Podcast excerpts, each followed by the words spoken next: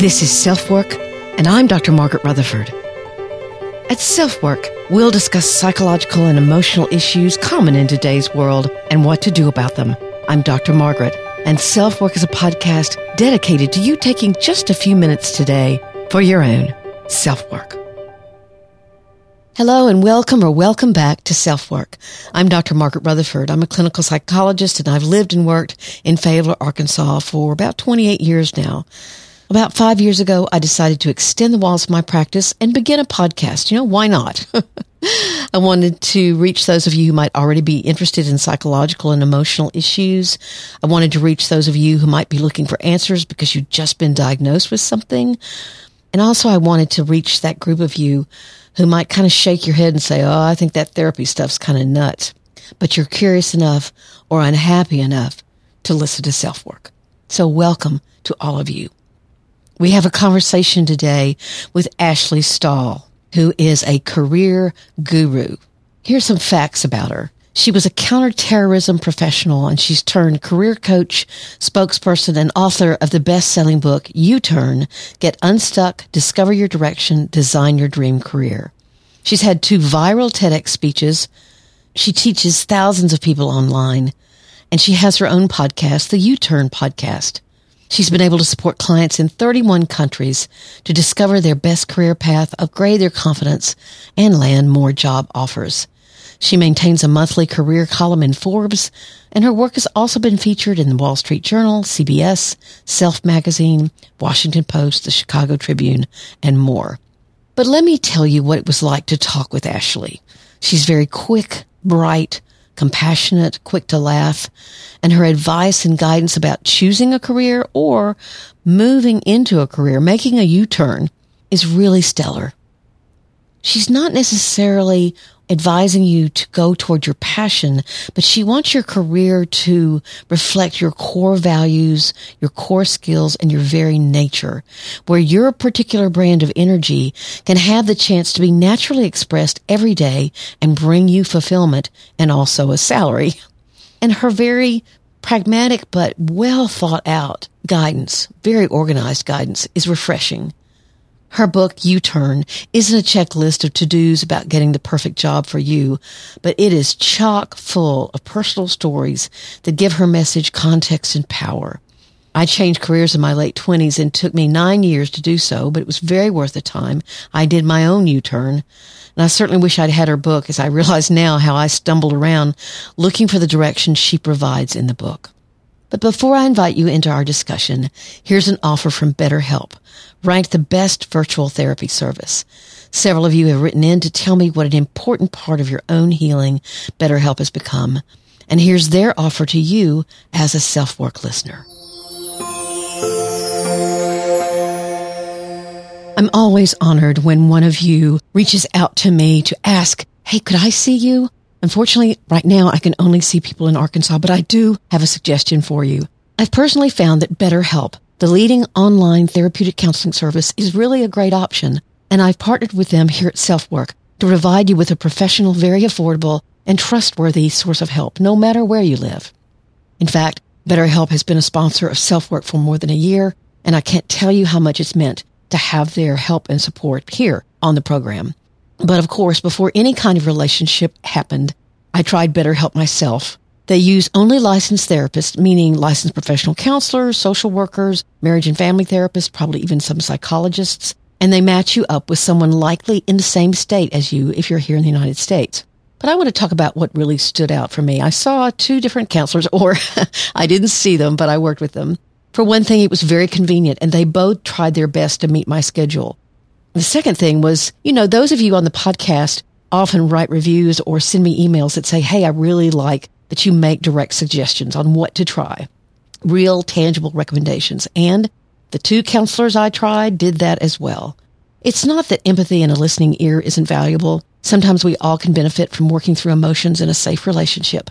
However, I believe you get hope when you see yourself handling emotions that previously you couldn't or maybe you speak up in meetings where before you didn't care enough to, or maybe your confidence was shot. You want to be able to see real change in yourself. Both of them actually offered worksheets for me to use to get a little deeper into things outside of the session. So I walked away with ideas. You know, we're still in the middle of a pandemic and everyone's lives have been challenged to a lesser or greater extent for a year or more. So that's the backdrop we all have to deal with. And BetterHelp wants to be there for you. But also because you listen to Self Work, you do have a really good offer for them. You'll receive a 10% discount on your first month of service if you use this code. Trybetterhelp.com slash selfwork. That's trybetterhelp.com slash selfwork.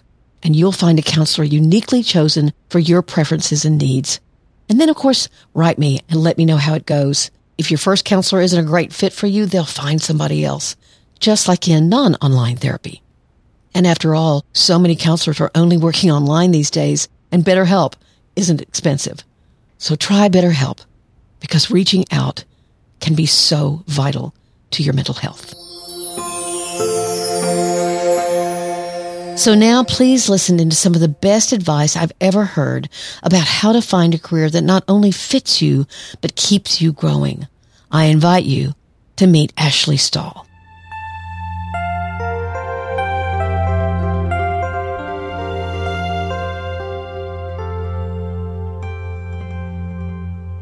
Today, I'm so excited that we have Ashley Stahl here with us. She is a phenomenal writer. I'm about three quarters the way through her book. I've watched her TED Talks. Um, Ashley, welcome to Self Work. Thank you so much for having me. I'm so excited. Oh, well, we tried to do this before and your poor dog had to go to the vet. And oh my gosh. that was great. Is, is your dog okay? Thank you for checking on him. You know, I am learning how to be a dog mom. He's only 18 months and oh he's my goodness. so a puppy and he's a 90 pound German shepherd. So I'm learning so much about patience and love through him. So Oh, sure. Yeah, Good for better. you. Good Thank for you. Well, I'm glad he's okay. Um, your book, as I read it, for one thing, when I was watching your TED Talks, I thought, I'm sort of watching the evolution of Ashley. I mean, it, from your first TED Talk, I could see you expanding your thinking and using more of your own life to bring into what you had to teach others. I agree. It's on the back. I think someone says, Stahl stories are gripping. I couldn't put this book down and her insights are sharp and unique. I mean, I, I felt the same way. It was just really great. But it, the book isn't just about careers, it's about life.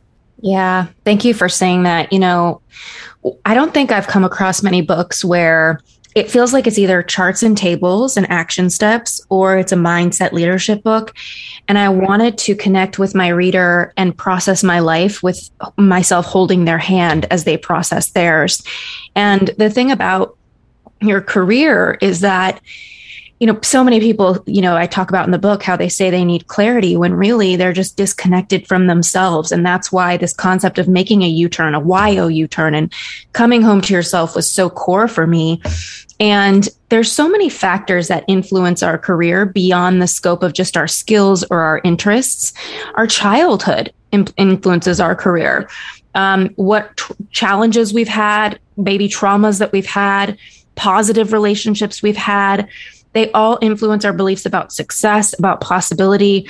And I just didn't feel responsible writing a career book on the external tactical things that people could do without also addressing the mental limitations and experiences that we all have.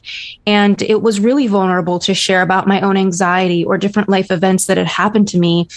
But what I do find as a writer that is such an honor is that in the same way somebody who has like a medical diagnosis and they can't seem to find out what it is and they're running around to doctors and then finally the day comes where they find out what it is.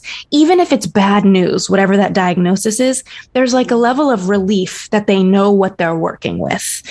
And i feel like a, a good writer can help people make sense of their lives and of their careers when they can put words to this to the soup that is floating through our minds. and so I, I really tried to create, you know, it's an 11 step roadmap to get clarity on your next career move, but to make it something that people could really do a deep dive self reflection and not just grab onto another career path thinking that maybe that thing is the next quick fix. Uh, you know, I know how afraid people are when they're making a career decision or a career change of taking the wrong thing again and being stuck again. It's such a hopeless feeling. So I wanted to go deep, and I'm I'm so honored that you're three quarters of the way through it. Oh, I, have really enjoyed it. Um, it's you're reminding me of something that I tell people frequently about career or really anything. I say it's not the direction that you go that matters; it's that you go, and yeah. that you begin the energy to search. And you're saying passion doesn't equate with reality.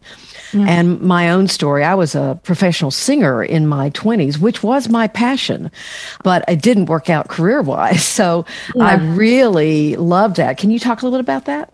Yeah, I think too many people who have an artist soul are trying to make work out of their art.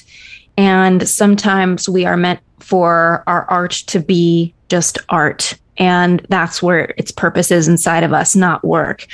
And um, there's a big difference I talk about in the book between being a consumer of something versus a producer of something. So I'm a consumer of politics and fashion. I love fashion and I love baked goods, but I'm definitely not supposed to be a politician. I tried that, you know.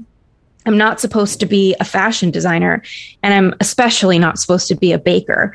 And so if there's anything I've learned, it's the ability to love something doesn't always translate in the skills that are required to do something and to do it well. And according to research, we tend to like things that we're good at. So just because you're interested in art or, or something like that or food, if you don't have that natural talent and skill to back it, you're in for an upward battle with yourself. And so my intention is to commit to flow for people, help people start to notice where they have natural abilities and help them start to realize how many options truly exist out there for them under the umbrella of where they're gifted. Uh, we live in a world where we're domesticated at such a young age. You know, yes. I remember in kindergarten, I was told about being a doctor, a lawyer, an astronaut, and a teacher, and a veterinarian.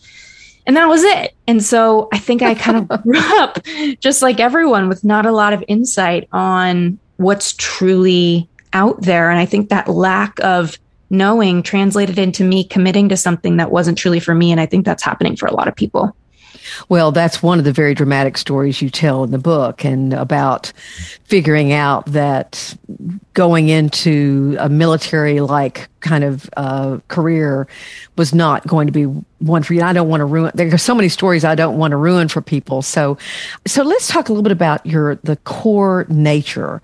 Yeah. Um, I, you know, you have core nature, core skill set, and core values that talk a lot about. So, um, how does someone find out what their core nature is? I feel like you might have your skills making sense for your job. You might like the people, but what people don't calculate when they're choosing a career is their energy levels and how their energy comes across. So there's kind of two dynamics to a core nature. The first question for anybody who's trying to determine theirs is what is my energy in the room when I'm in my most natural state? And so uh, you can find a lot out by talking to friends or people who are noticing you because, according to research, we are not our best at noticing ourselves. Um, you know, and so getting feedback from people who know you in what you would say is your most natural state, saying, How would you describe the room and how it changes when I walk in? What energy do I bring to the room? But another thing to calculate around this is what is your natural energy levels? Like for me, um, I was recently diagnosed with Lyme disease, but I've actually probably had it for a decade because I think back when I was living in DC and working in counterterrorism, I think I got bit, bit by a tick back then. And I've gotten sick very easily, like a bit immunocompromised. So I'll get a cold or a flu, and I always get the 10th degree of it or whatever have you. And that really influenced my career as an entrepreneur. So I know that if I have a speaking engagement in London and then I have a wedding in Vegas, that I'm not going to make it to one of them because I'm going to, and it, it's, it's a very careful dance of not making a story up about myself and making it a self fulfilling prophecy and kind of deciding that it's going to be rough for me and knowing thyself, really knowing thyself. Like, oh, wow, when I take a red eye flight, I need, I need a whole day to adjust to a time zone. So I think people are making career choices without knowing what their core nature is, without knowing what words people would use to describe their energy in a room. and also without knowing what their energy levels are, whether they're an introvert or an extrovert or even an ambivert. There's a lot of research on that. Um, really understanding what they bring to the table in that way. And also, you know, some of the words people have used when I say, well, How does the room change when I walk in? They say, Oh, you're chatty and bubbly and you're wise, you have a lot of depth. And I just think to myself, Who do I know that's making money who's chatty and bubbly and wise and has a lot of depth? And I actually thought of my talent agent. I thought of uh, actually my real estate agent. I thought about this business development person uh, that helped me set up my Facebook ads. And I thought, you know, there, there's so much I can say about skill set, which we could talk about, but you know, let's let's uh, go there. yeah. sure. Yeah, well, my so in the book I talk about the ten core skill sets that I mm-hmm. believe exist in the workforce, and obviously, Let's see, I, I, I have those right in front of me. They oh, are words, innovation, building, technology, motion, service, beauty, coordination, analysis, and numbers. Wow, I love your notes. You are like me, a woman after my own heart. oh yeah, oh yeah. You know, I can't obscure the human experience into 10 skills, but what I can say is that these umbrellas largely house most people in the workforce. And the work of knowing your core skill set is about knowing where you're best, where you lead. So, for example, you mentioned words. That's absolutely my core skill set. And I actually worked in a preschool for my first job when I was 16 and my job was to help the chef prepare meals for the kids. But I would always notice typos in their marketing brochures. So always, and I would always say, Hey, you guys have a typo, or Hey, the sentence is a run on. And eventually, my core skill set, my foundational capability of words would always shine through. You can put me at a burger joint flipping burgers, and I'm going to find a way to make money out of words. And so I think what's important important is that sometimes your core skill set is so obvious for you that you don't even realize it is a skill set and that it's not so obvious for other people. Yeah, I I love the division of these and just discernment of well, you know, how would I if I were going to form a hierarchy of of yeah. how I what I think I do well or what as you say, my friends, acquaintances. I remember one time going to a workshop years ago. It was really it was it was 25 years ago. And at the end of the workshop, uh, there were a lot of therapists there. There were some lawyers there because it was all mediation. And one of one person turned to me and I didn't quite know how to take this, but she said, Do you realize that when you talk, people get quiet and they listen to you? Mm-hmm. And I took it so certainly as a compliment. And yet I've realized that, you know, the people I'm attracted to are the people that I get quiet and listen to. Yeah.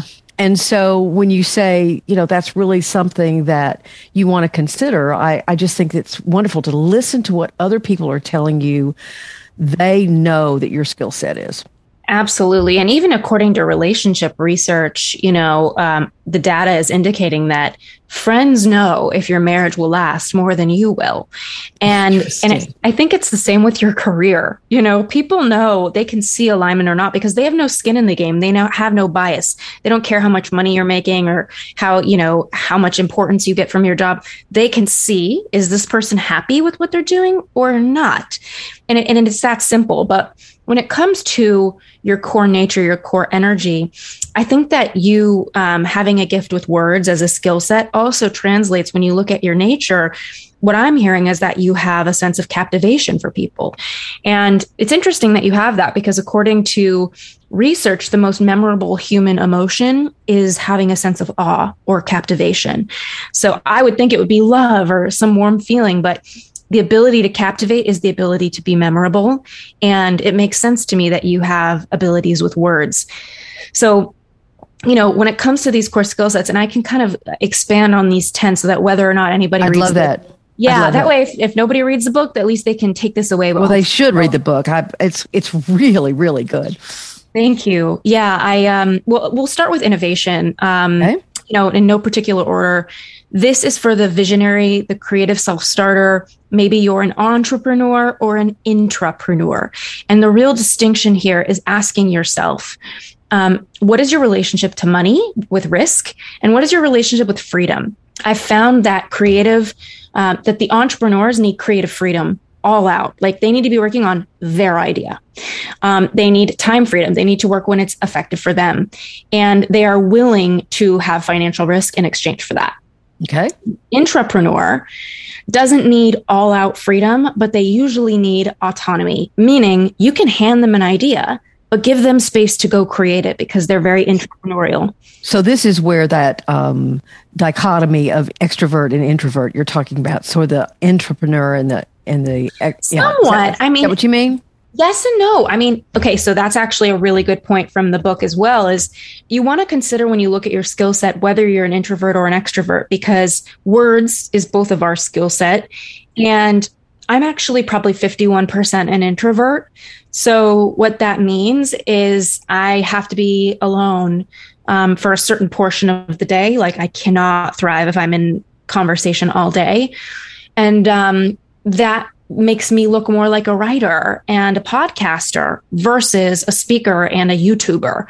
Um, you know, externally, words is going to look like me on stage. It's going to look like me um, you know using my words with people a lot. And so it's important to understand do you want to experience your core skill set internally or externally? And so when it comes to innovation the entrepreneur could be an extrovert. They could be someone who likes to chat with people likes to be around people all day long. Um, but it's more about their relationship to freedom and financial risk still. These people tend to prefer the security that comes with a paycheck, um, but they want that autonomy to be creative. Um, an extroverted innovator is going to find a way to be around people, to be in collaboration. An introverted um, innovator is going to find a way to innovate alone, whether they're an entrepreneur or an intrapreneur, meaning that they work within a company. Um, the second core skill set is building. So this is a metaphor as much as it's tactical. You know, you could literally be a builder like a construction worker or you could be a, a, management consultant. You could be someone who um, is very strategic and um, you build something with your mind. Like maybe you are building a brand or you are restructuring a company. Uh, mentally, your energy is focused on building and putting something together. Um, I feel like I actually reside in building quite a bit when it comes to personal branding. Um, I spend a lot of time you know, not just coaching and writing and podcasting, but also really saying to myself, like, what's the next block that I need to build in my brand um, just out of responsibility as an entrepreneur in the world. And and then number four is motion. That is um, quite literal, like the people who are on their feet all day. This is a skill. This is the tour guides, even the hairstylists, though they might also be under beauty. And and I I hope people are noticing that one job title can be under different skill sets. It's sure, about how course. you're using your skill set, right? Um, you know, it's interesting. Another skill set that I have listed is analysis. And when I worked in counterterrorism at the Pentagon, I remember thinking to myself, this is a great job for me because I'm like writing a lot of intelligence reports and I love words and writing. But what I didn't realize is that was not really the words core skill set. Writing the book You Turn was the words core skill set. Giving my speeches and my TED Talks and my podcast, you know, but I was actually residing in analysis, which is the complete opposite side of my brain, you know, the analytical mind versus the creative mind. Sure. And when you're when you're pushing a river, when you're trying to be someone else, it's exhausting. And I, I truly think that burnout is just a reflection of walking on a path that isn't meant for you anymore. It is interesting too because I know the research on burnout shows that you're literally working from a different brain. The chemistry of your brain exactly, changes. exactly. So fascinating because people are always wondering why is it so hard to suddenly do the things that used to be so easy. It's like yeah, your your brain changed. You know, you're working against your neurons, but um, it's it's interesting when it comes to these skill sets. Like we talked about innovation, building, words, motion, analysis. Another one is service. Number six the thing to note about that one is where is your skill set coming from? Like, for example, I had a client who really tragically lost her parents at a very young age. And she was the oldest of three siblings. And so she was the caretaker for her two younger siblings at a very young age. And she thought service was her core skill set.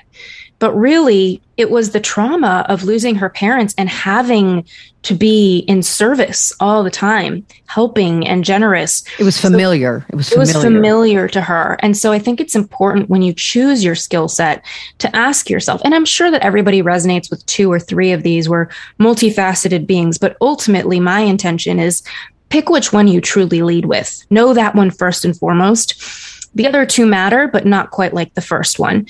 And so she was saying service and she was building a career that burnt her out. She was just not just um, of service to everyone, but in service. It was like so much exhaustion that I was seeing on her. And when she discovered, and she, and then she thought her secondary core skill set was coordination when really it was like no you just had to like make lunch for your little siblings and do this and that and take them to the doctor and this is not who you naturally are. When she actually looked at it, her natural skill set was another one that I could talk about, which is beauty.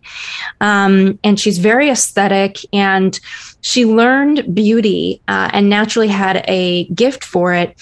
And it was a way that she would self soothe. So she would always make sure that her home was a very beautiful environment. Whenever I, you know, would meet up with her, she wanted to be in beautiful environments. She always picked the most aesthetically pleasing coffee shops. She herself put herself together. She ended up being a cosmetic dentist at one point, making teeth aesthetically oh, wow. perfect.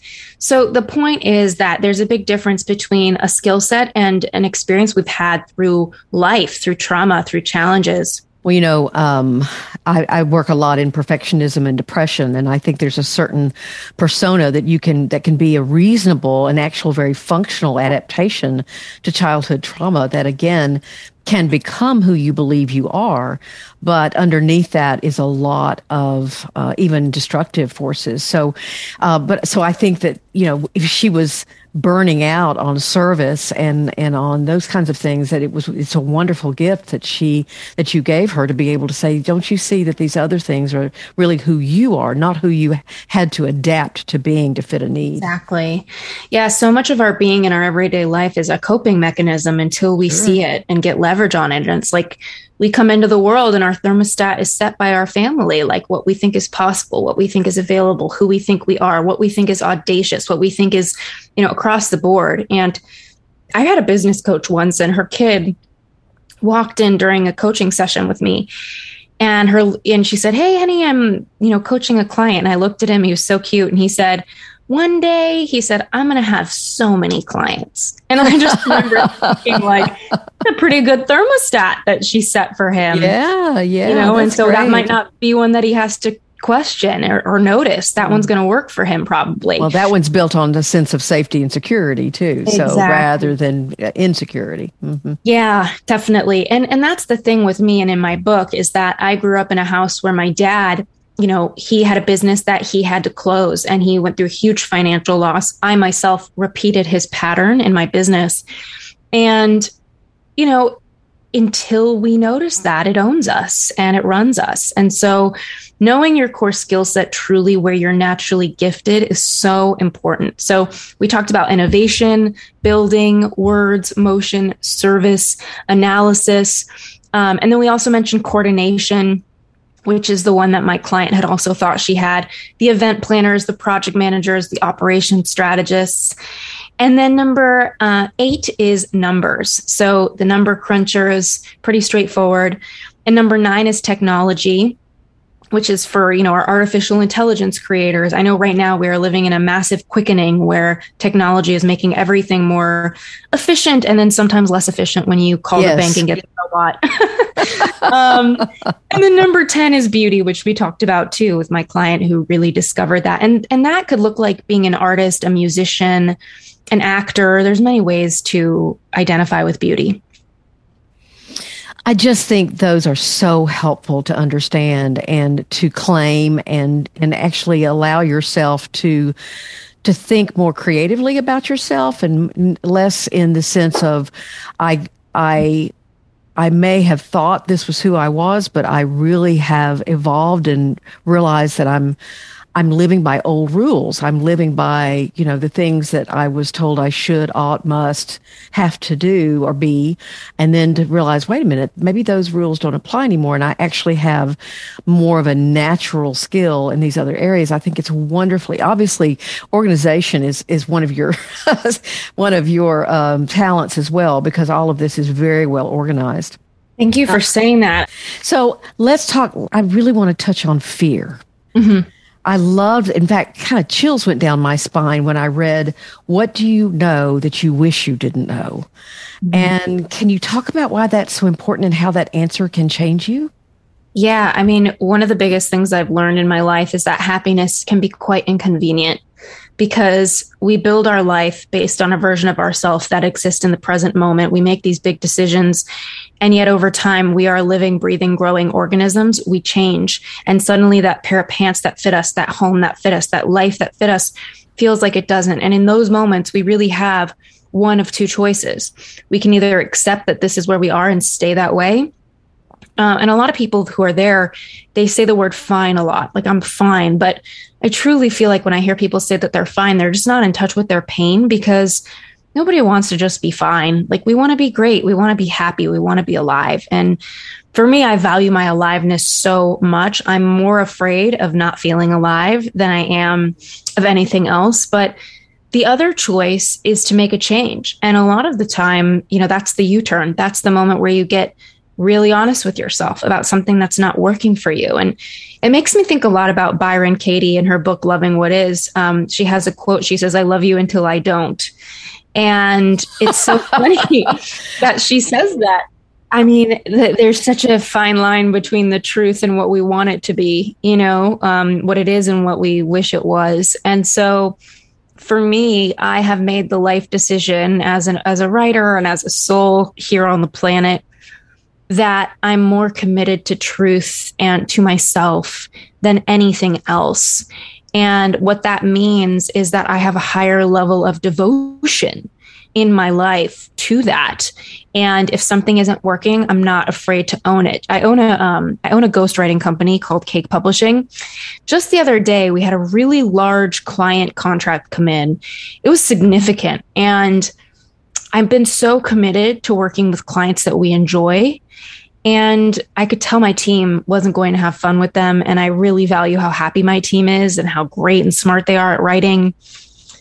And so I declined this half a million dollar contract with this wow. client mm-hmm. because I just, I'm more committed to my happiness and my joy than I am anything else. And I know that that money is going to come with so many headaches and and, and the joy of, of, of those around you you don't yeah. i mean you're going to change the whole zeitgeist of the company if you allowed that kind of decision making to to make it more of a financial decision than a exactly than a, a emotional decision or a, a or a moral decision almost 100%. And it's been really tough in those moments to accept the truth of what I know. Um, I also am 34 years old and I've ended a few long term relationships with partners that were really good because something in my soul really knows that there's great out there for me. And I'm not a perfectionist. I am just someone who I live through feeling and it makes sense. I mean, we have more than 200 million neurons in our gut, which is why scientists call it our second brain. There's an intelligence to when you feel butterflies in your stomach or you feel a sinking feeling or a excited feeling. And it's these are all breadcrumbs in our life. And so i think a lot of fear comes up when people feel the winds of change starting to blow upon them. They start to ask themselves like do, you know do i have to listen to this? And they ignore it for years. And some people ignore you know when i ask the question what do you know that you wish you didn't? I would argue that a lot of people listening right now know that they need to go to the doctor over something. Um, they know that they're in the wrong relationship. They know that they don't like where they live. Geography is such a big deal for people's happiness. They know that they made some, they have some sort of apology they need to give someone. There's so much we know at any time. And knowing something and not acting on it that is knowing something meaningful for our lives and not acting on it, it hurts our self esteem. It hurts sure our self worth. So I just want to stand for people. You know, there's a great quote by Dan Sullivan, the life coach. He says, fear is wetting your pants and courage is doing what you're supposed to do with your wet pants. it's true. It's like we're taught that fear means don't, but really, fear is just an indicator it's time to get your courage on. And a lot of the times when people feel fear, to me, it means they're moving towards something good. They're moving towards something that is a challenge and a, and a growth for them. And, you know, nobody wants to be the same person today in 10 years. Everybody wants to be growing. That's what life is about.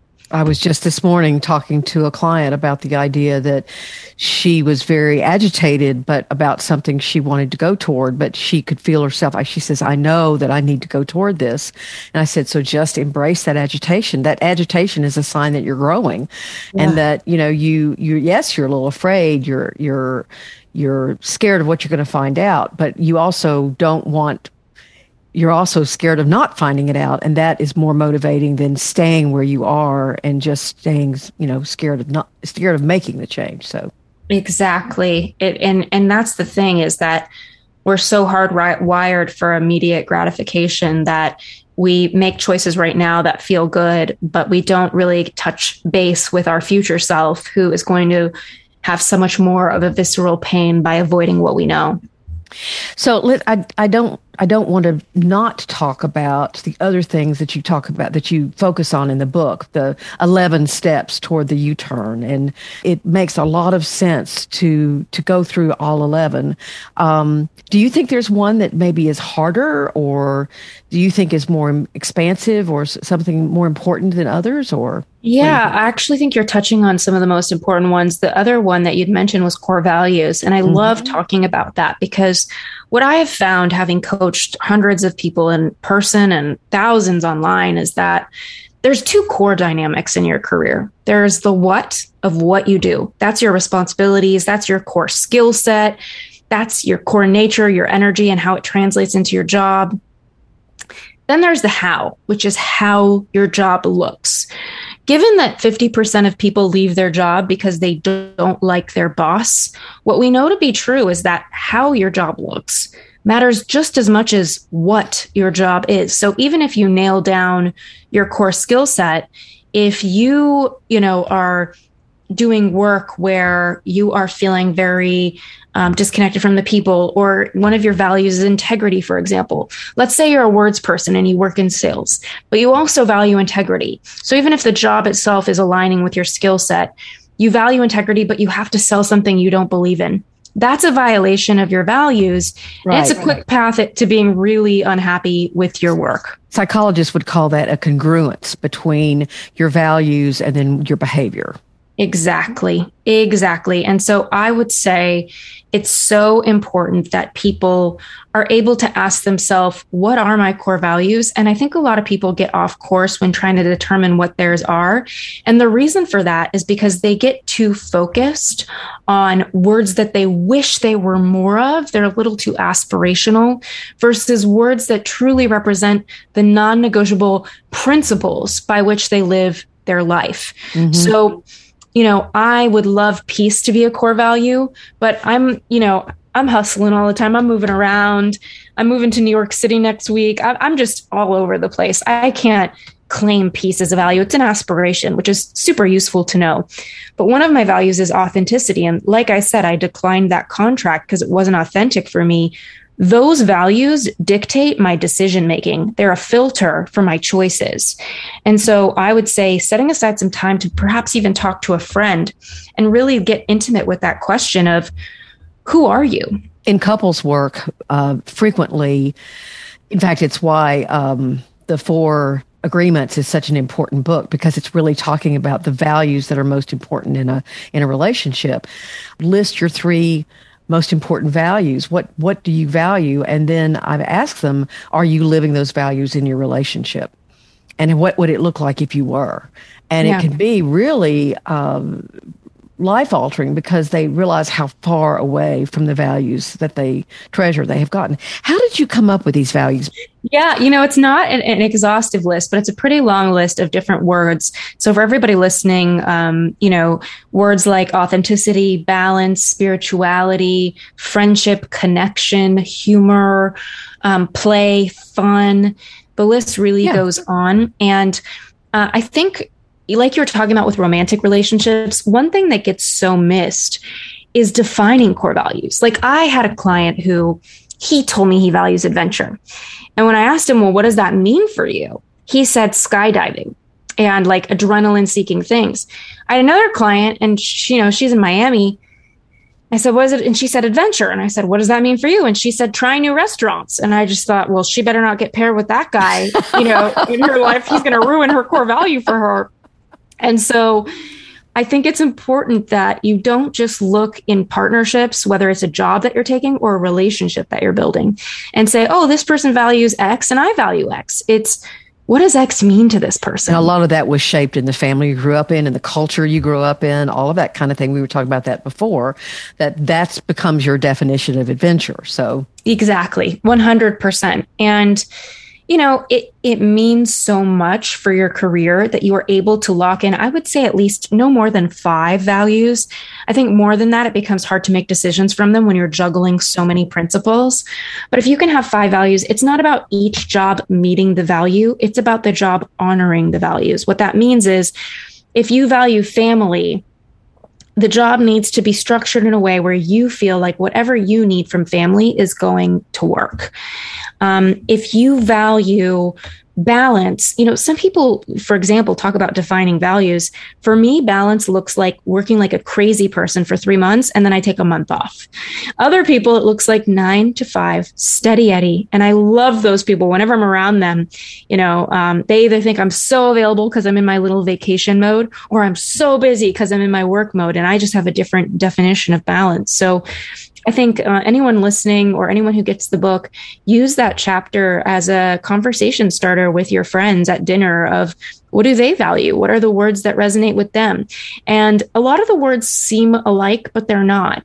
Um, people will look at the word growth and then they'll look at the word learning and they'll think it's the same thing. But to me, learning is the collection of information. I know a lot of people who love to know information.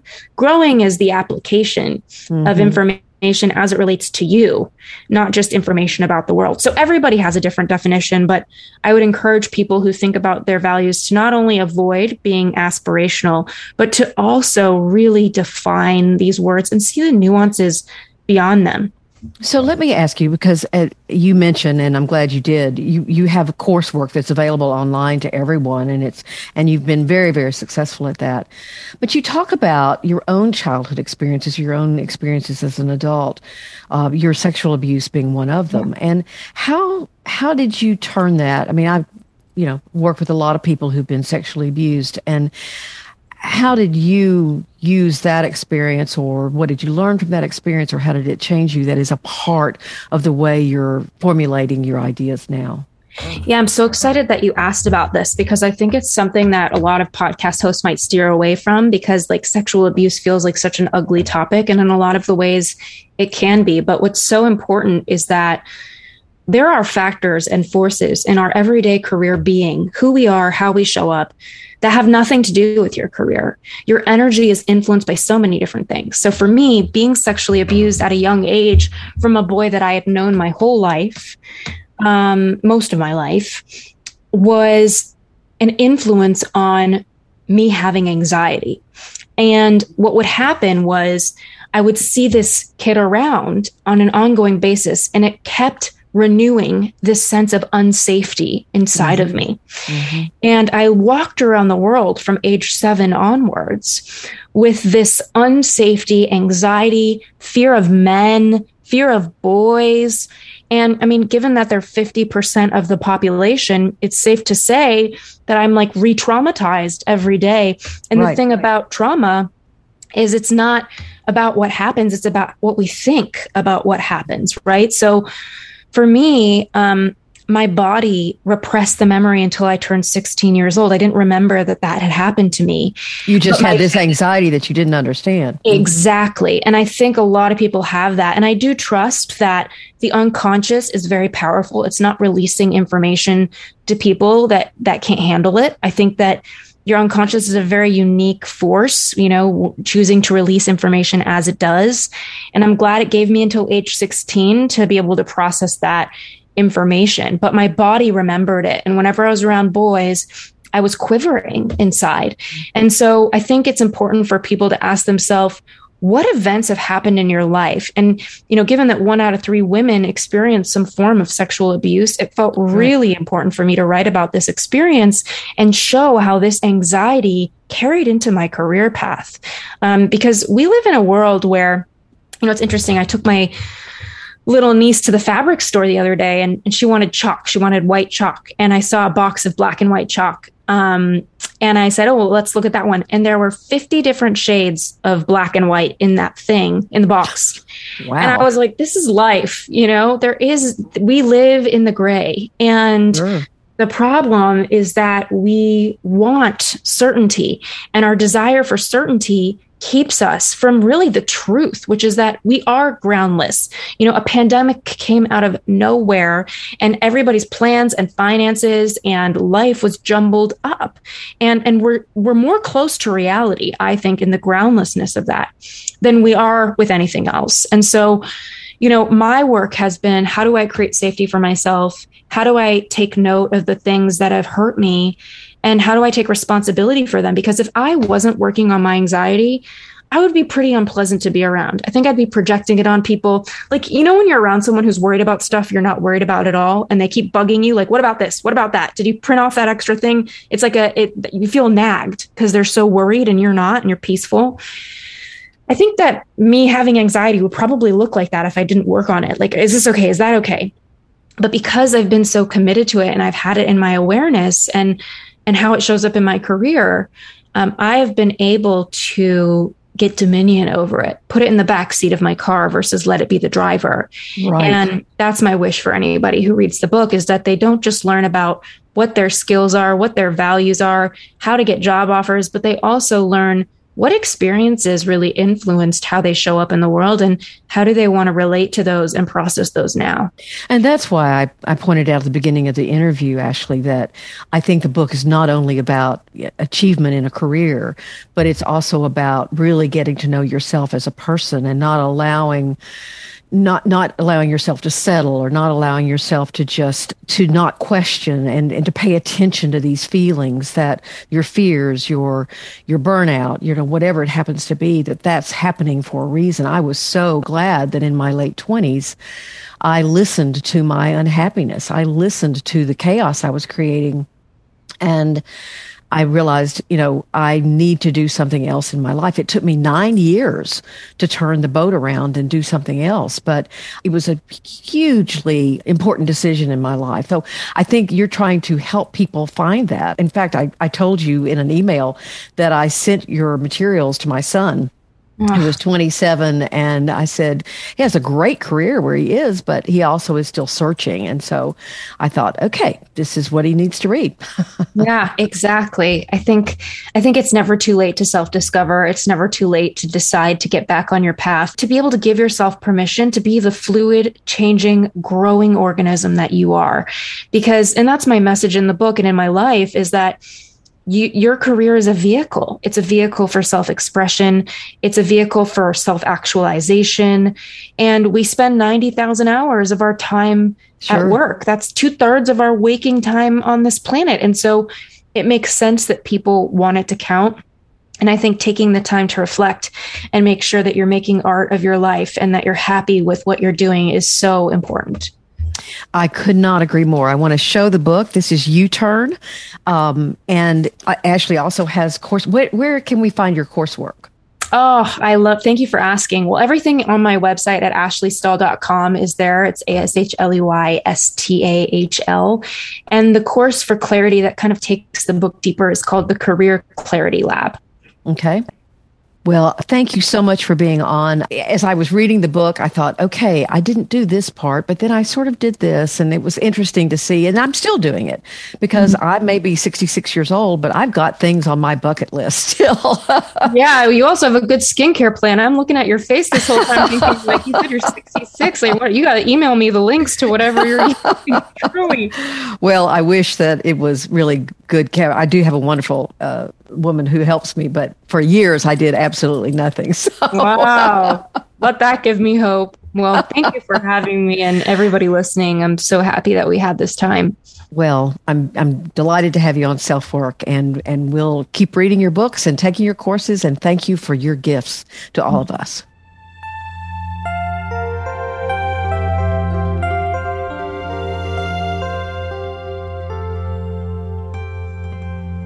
Hope you enjoyed that. I really, truly loved her company and her advice and her words. Her energy is infectious.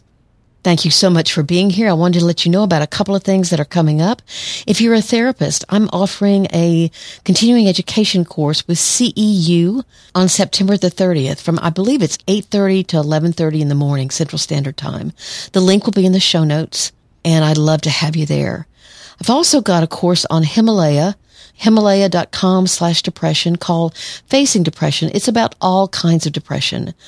And when you click there, you'll have a full week to look around, not only at my own course, which actually is divided into 10 separate 10 minute, 15 minute sections, but other people's work. It's a great site and I'd love to have you there. Thanks again to Ashley Stahl. Thank you all for your ratings and reviews about the book Perfectly Hidden Depression, as well as on Apple Podcast or wherever you subscribe to the Self Work Podcast. I'm Dr. Margaret. This has been Self Work.